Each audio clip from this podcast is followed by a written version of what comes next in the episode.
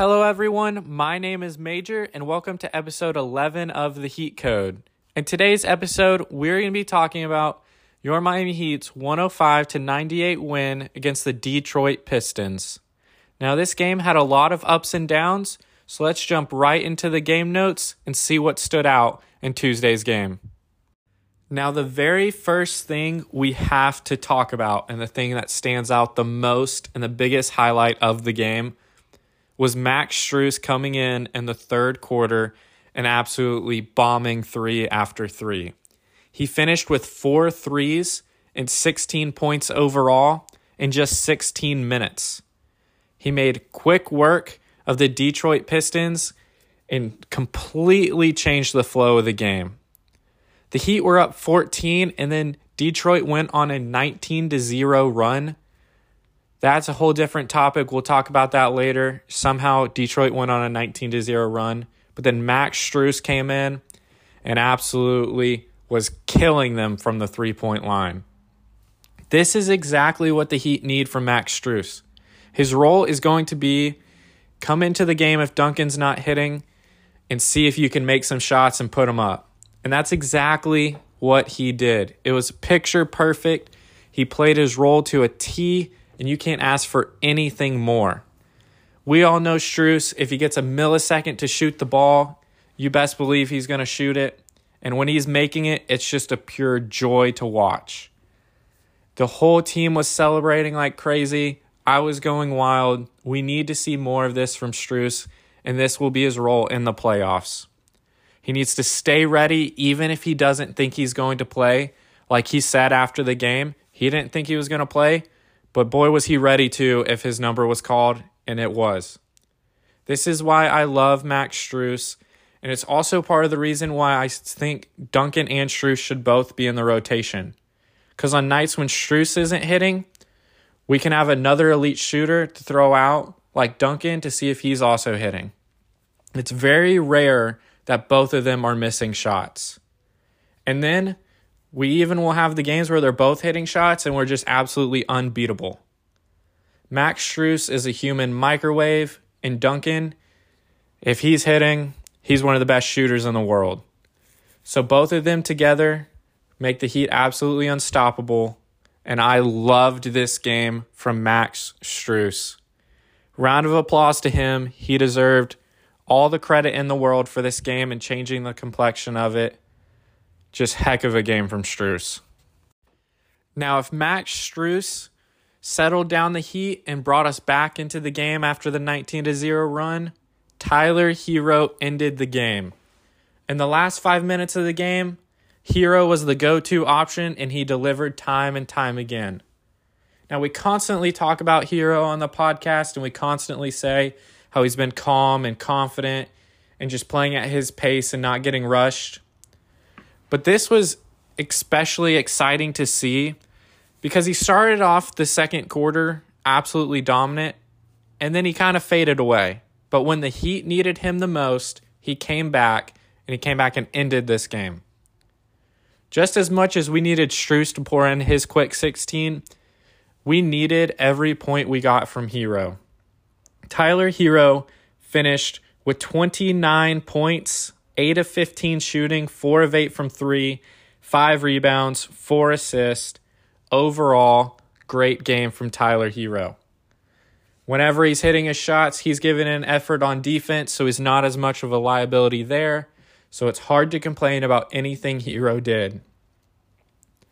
Like I said, down the stretch, he was the only player for the Heat that we could rely on and that was going to end this game and get us this W. If Herro plays like this and is that go to man down the stretch, it's going to be hard to see a matchup where the Miami Heat are not favored. Because we know what Jimmy will bring, we know what Bam will bring, and we know what Lowry will bring. If Herro plays like this down the stretch, we will have our closer which arguably is the only thing the Miami Heat have been missing. I can't say this enough. Tyler Herro, absolutely incredible game. I hope to see this more often down the stretch. And just round of applause and great props to him. Now, like I mentioned in the intro, this game was not all rainbows and butterflies. There was very low lows in this game. The 19 to 0 run, the Heat missed 14 straight shots, 8 of them threes. is absolutely unacceptable.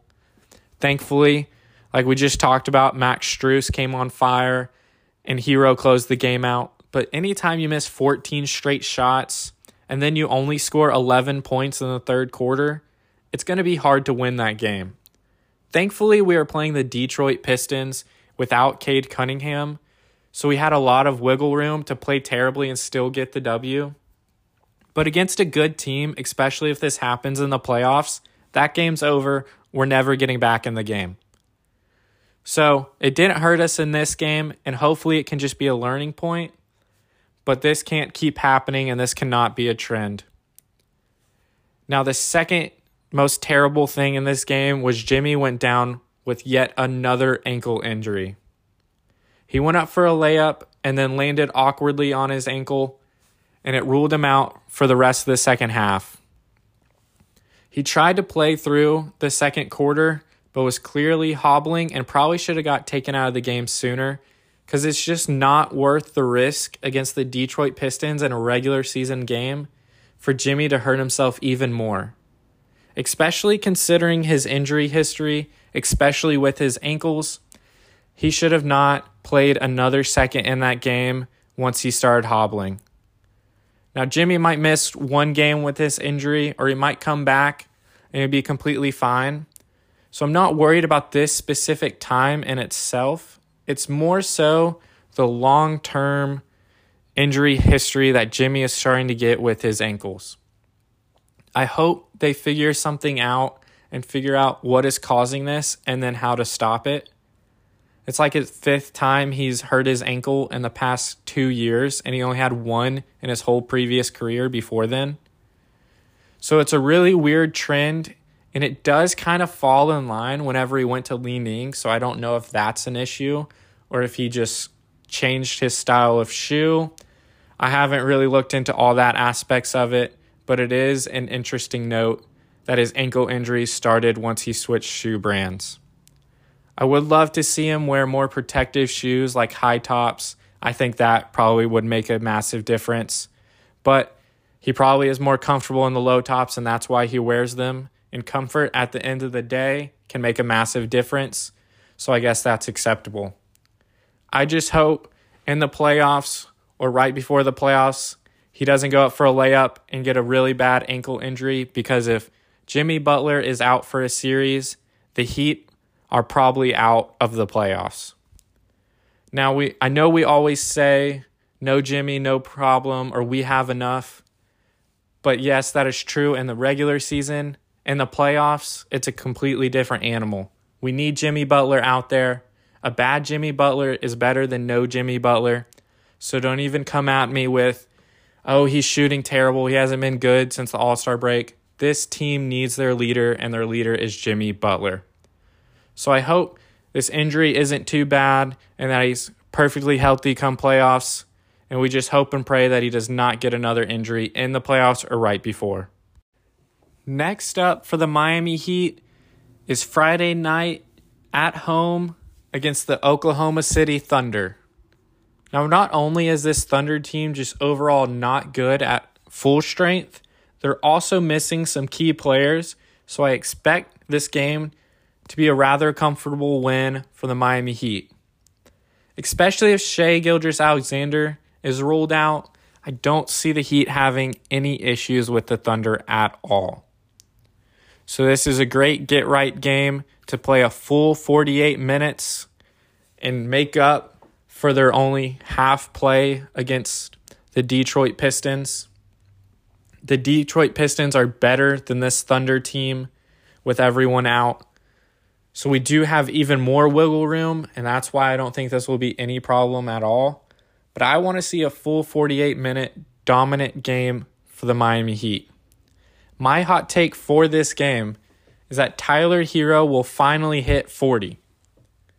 He's not hit it yet, He's got plenty of 30 point games this year, but he will hit 40 on Friday night. So Tyler Herro, 40 piece, Friday night in Miami against the Oklahoma City Thunder. Book it. And with all that being said, I just want to say share the podcast with your friends. Find me on Twitter at major underscore passins or at the heat code. Let me know what you think. Thank you for listening, and we'll see you next time. Let's go, Heat.